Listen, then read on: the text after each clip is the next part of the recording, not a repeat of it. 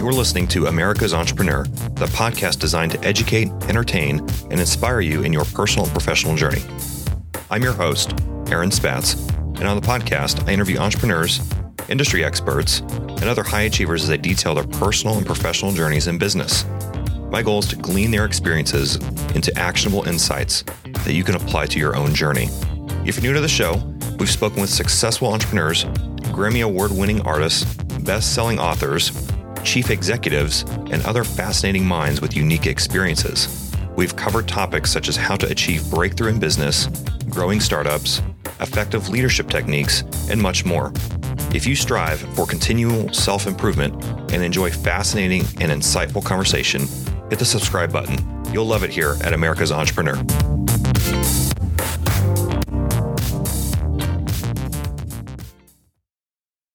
Today's episode is brought to you by LocalVest. Military veterans need capital to take their companies, real estate deals, or funds to the next level.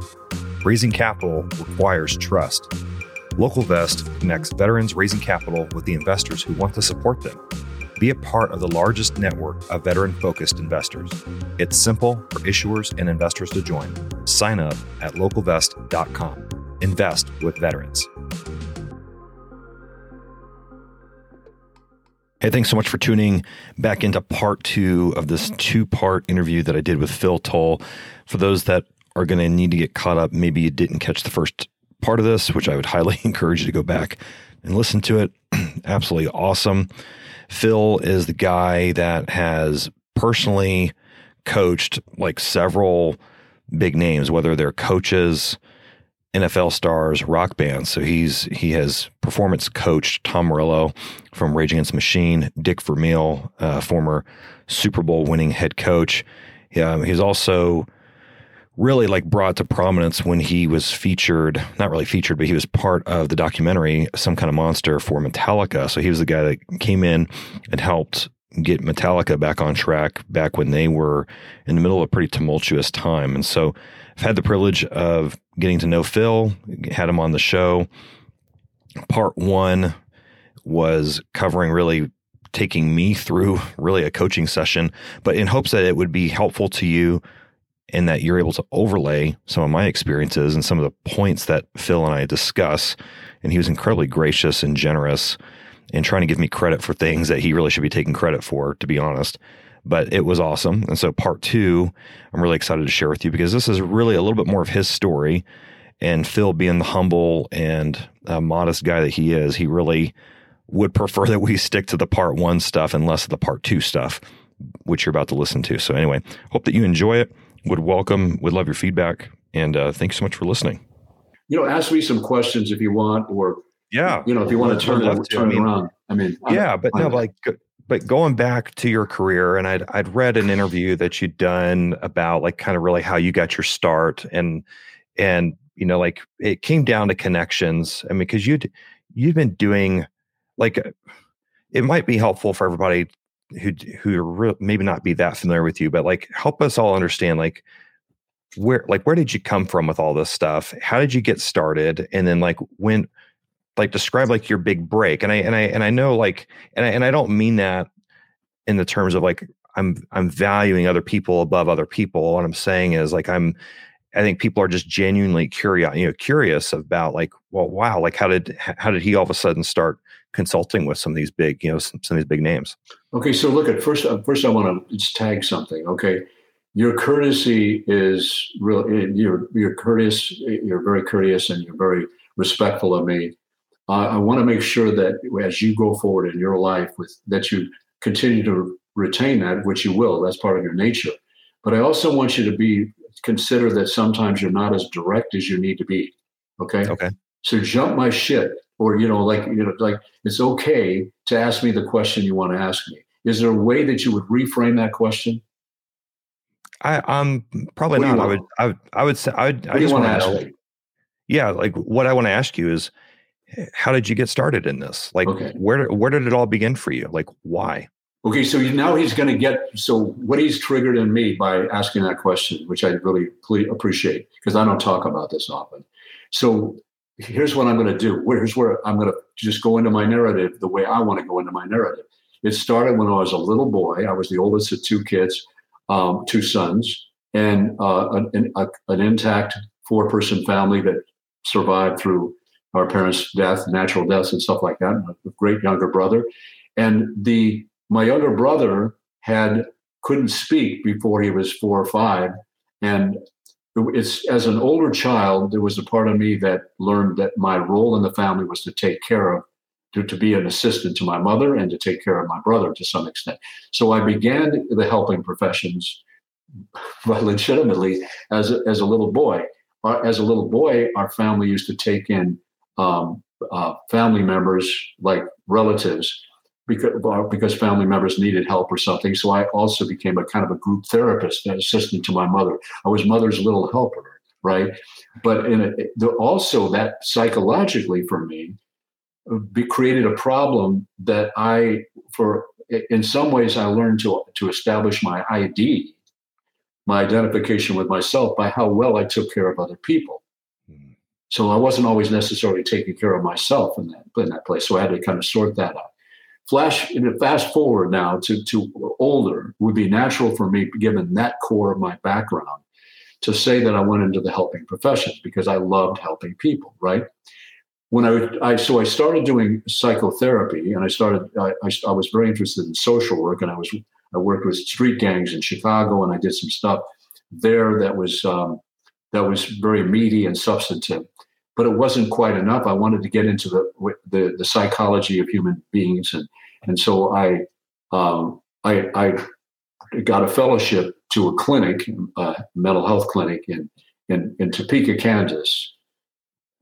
Where is that? Right, Topeka, Kansas, and where they have a, it was a big famous clinic. And I started learning psychology and mastering psychology. And then I went into private practice because I really liked doing family therapy, group therapy, individual therapy, that kind of thing. But it was still that was part of my evolution. And then at 58, there was a part of me that was kind of like stalled out and stuck there. And I realized I was running one day. Jogging was was uh, when my knees were okay. And I can't do that anymore. But when I was running uh, I I would I sort of asked the universe, like, so I, I, had this idea. I wanted to coach. I wanted to be performance coach. I wanted to do mental coaching. I didn't know, but I was leaving psychotherapy and I was feeling awkward and stuck in that in that place. And I was wrestling with that because it was it was it was feeling like I was really wasn't making a difference. There was something else for me. Remember, there are different passages, right? So you all will go through passages and there will be shifts you will maintain probably the integrity of where you want to go. There will not be necessarily over dramatic shifts, but there will be fine time shifting that take place if you're honest with yourself and you're monitoring yourself as you go along. I spoke to the universe, if you will. This kind of was bizarre, but, but this is what I, I, I then uh, this is one of the things I don't talk about very much. So I'm running and I'm saying out loud, I'm saying, so what's the difference between psychotherapy, which was what I was doing for remember for years, 30 years or whatever. What's the difference between psychotherapy and what I was calling performance coaching? And I actually heard a voice. Okay, don't check me into some rehab here, okay? So I heard a voice that said, You used to work with people's nightmares. Now you're working with their dreams. And even as I say it, I get chills. So that was a message to me that the performance coaching was a was taking the mental health part of something, which I maintain to some extent, therapy, is bringing people from pain to absence of pain or bringing them back to even. I thought that psychology could be taking people of, on the different range of spectrum to a higher place. Not, not it's not about just being okay or feeling pain free or whatever, because nobody's ever pain free anyway. It's about what can I achieve at the highest level, right? So that's where I went with it. And then that launched what the the subsequent career that I'm in now. That was back in 97 or so, and and then or 95, I think it was.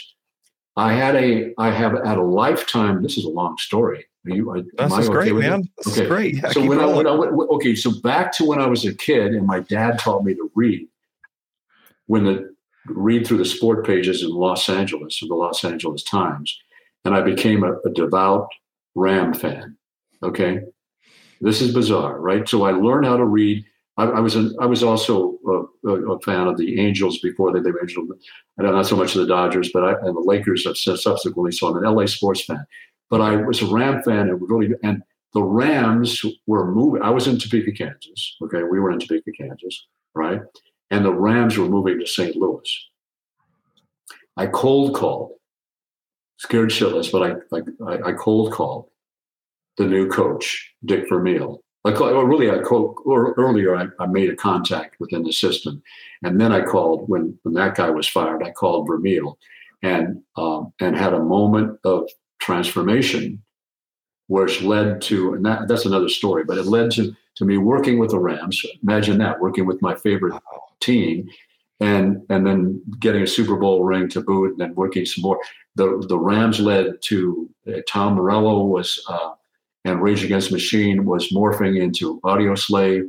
Um, and uh, Morello was a devout Ram fan, and I met him in St. Louis, and he he was his record company was vice president of Sony uh, was Sony Records subsidiary. Dick Vermeil's son-in-law was some was the was the uh, vice president of Sony Records. The synchronicity of life when you get into the into the the place of being taken riding the wave and being as synchronous as you can, most of which was me being yanked by some higher power, quite frankly. I mean, I'd like to be think I like to think that I did all this shit myself, right? But no, it's that's too much egocentric and it's not really true. I go from that the Rams then to Rage Against the Machine as they're breaking up and moving into Audioslave, uh, and uh, I go into the the the, the Rams. Uh, go, Dick Vermeil goes to with the Chiefs. We spend five years together there. We become, you know, he just got in the Hall of Fame, which is great. Uh, became his coach. He coached the teams, players, and coaches and stuff like that. For that, Metallica management was the management of Rage Against the Machine. So they called management saying Metallica is in trouble. They just had a, a Playboy interview or something where they trashed each other. I was called in. Well, I called. Uh, I, I had met the management team because of the work with with as they were morphing from Rage Against the Machine, and they saw what I was able to do, and then that brought me Metallica, and then that brought me lots of stuff, including controversy and some some things that were challenging there. All of which is this is cathartic for me right now. So, in other words, Spatz is doing me a service, bringing me on board ostensibly to help you guys with something, and I'm and I'm being therapized by the opportunity to to to share my story. So, thank you. So that led to a whole bunch of other things. Um, you know, Metallica, and you know, uh, the music industry uh, artists. I mean, I did. Uh, a stint, a long stint with uh, Rascal Flatts. Uh, went over to country. I, I, I, never, I never was a great metal fan. I became a metal fan because of, I never was a great country fan. I mean, so that's a bulk of the story. Blessed and blessed to share it with you uh, and Aaron, and thank you for that. Man. Thank you. Uh, no, what other follow up questions you have before I feel yeah. like I'm too arrogant here? No, no, you, not arrogant whatsoever, Phil. Like this is this is gold. I love it. I love I love getting to see you replay the excitement of some of those moves Thank and you. some of those things. And Thank I think you. I think it's I think it's well earned, man. Well Thank well you. deserved. I mean, you you've you've obviously you've done some great work, you know. So I like I think for me, just genuine curiosity. I'm like, man, what did you say to Dick Vermeil when you got him on the phone, man? Like, what was? Well, that's that? a great. Oh, listen, that is a great, great question, because everybody is going to make that call. Everybody, every one of you out there, is going to have to face your fear. The dream calls.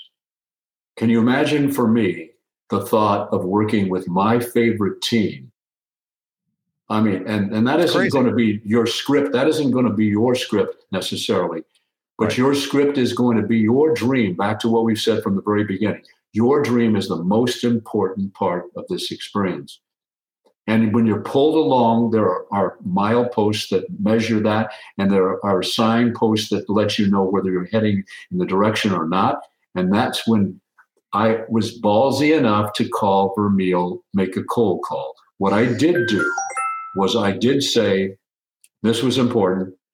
I did um, ask, I, I, I, I got his late, I knew enough about him to know he was a, a, a tireless worker. As a matter of fact, he left football for 14 years because he burned out. So when he came back finally to football, I knew he'd be working at night. So I was able to bypass the chain and get a call through him directly. I got his extension and he answered the phone. He answered the phone. I shit my pants. Okay. And that, and that probably would too. yeah. Well, that's because we're on the, on the precipice of something, right? And, and it, it's what's more scary, very important point here. Success is more scary than, than failure. Okay. It really is.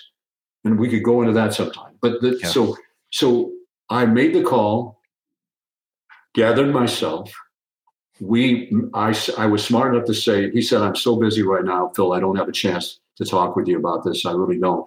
And he said call me back in a month when i get myself ready uh, when i you know because i'm i'm just treading water right now. And i understood that. And i said to him okay but get out your book i'm going to call you at four o'clock on the first day of your next you know when you're when you're meeting when, when you said it's okay that would be the first yeah. day when he's calling his coaches in. Okay.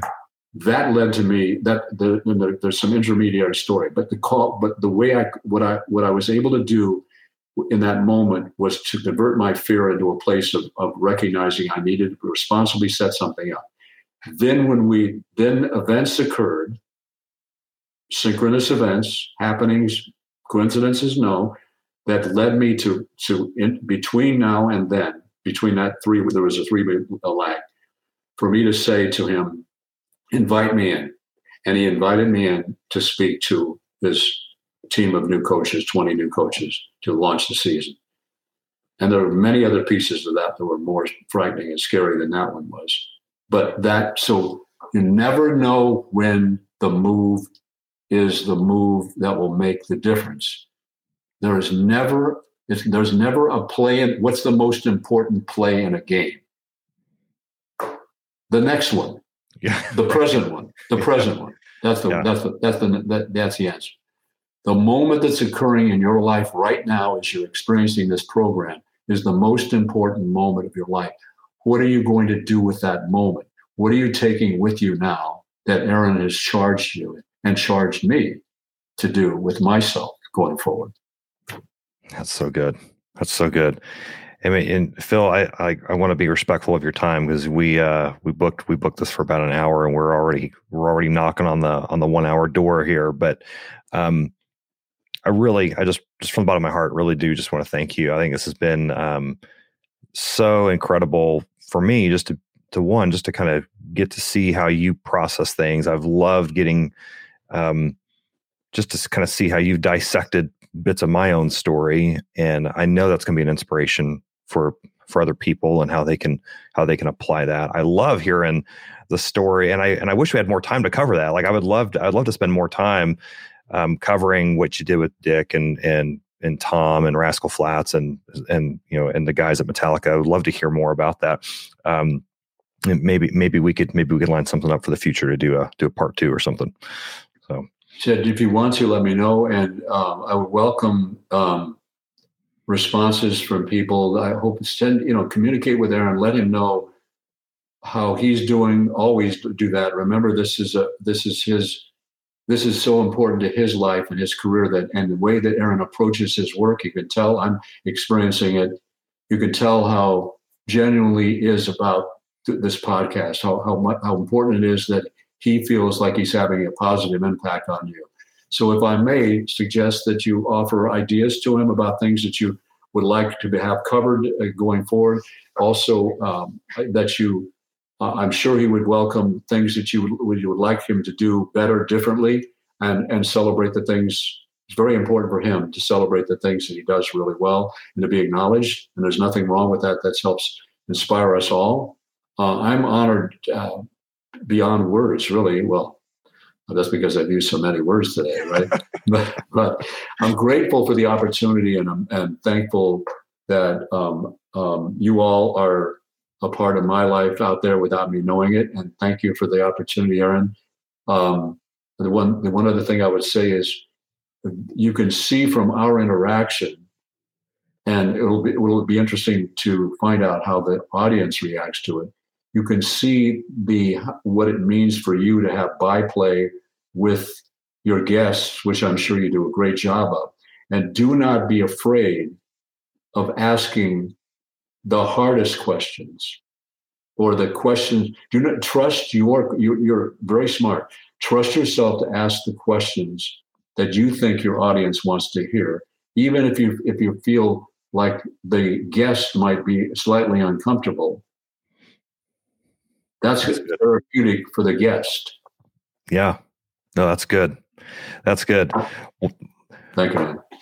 Well, then I'll, uh, and this is a great breaking point because yes. then if, if this doesn't go anywhere, then I can cut this out. But I had a friend of mine jokingly ask me to ask you this question, very serious question. Okay. James and Lars get a divorce. What happens with Robert and Kirk? Kirk and Robert would, um, because of who they are, would pick up the pieces and do what they wanted to do with their in their lives. Um, there can't be a there cannot be a Lars and James without a Kirk and now a Kirk and Robert. Robert, you know, if you can see the flow, even in the movie, I mean, a, movie is two hours and uh, you can only imagine two hours and 20 minutes of movie for with 2,000 hours or more of film. Jeez. And the editing process of that was impossible. But the essence of it, you could see. I mean, obviously, the conflict and tension between Lars and James manifests itself as a, as a key point. And there were there were moments where they were, you know, Mean, I'm not saying they were going to get. I don't think they. I, I never felt felt they were going to get a divorce, but they needed to collide because of their yeah. personalities and they needed to work through. They couldn't have been able to to function without Kirk being the kind of personality that allowed them to have a buffer and actually um, if you go back to the early stages of the of you know the bassists uh, inside inside the group yeah. those people all of those people you know the people that played the other roles are are jason newell newsted jason Newsted was a, a key component of keeping them together. Yep. So if they split, if they split, the way the band, I don't know them enough now, now to know for sure because I'm not in contact, direct contact with them. But I have great confidence that Robert would find a way for him to carry his life forward successfully, uh, and Kirk would be doing the same. But Metallica yeah. would be gone. Yeah, for sure, for sure. No, I mean it's a pretty pretty inspiring film you know, for those that are Metallica fans. I think it's a great. It's there's a it's a lot of insight. I mean, you you came into it at a super tumultuous time. I mean, it was crazy. Jason just left, and you know James checks into rehab. He's gone. You got Kirk and Lars there looking at each other, and then and then they start you know then they start the you know the the audition process and you know obviously uh, Bob Rock loved Robert. It, it didn't come off that way initially, but you could tell he's he's he's listening to Robert just hammering away on the bass and is like, you know, like you've got a solid, solid yeah, bass player. You know what I mean? You know, and so, but like, but what you said about Kirk, real quick, and then we'll we'll stop. But what I thought, what I thought was what what I've appreciated about him, what I liked about him in that in in that film, is what I had suspected eh, that he is like you know behind closed doors is that he is a bit of like the mediator the moderator. He he tra- he's like because he's like come on guys like you know, he's a peacemaker like, he's more of a, a buddhist uh you know he is a buddhist i think and and okay. so but the, just to tag this while we're thinking about it the first three months of my work with them i think it's maybe a little bit more than that were done off before the cameras rolled.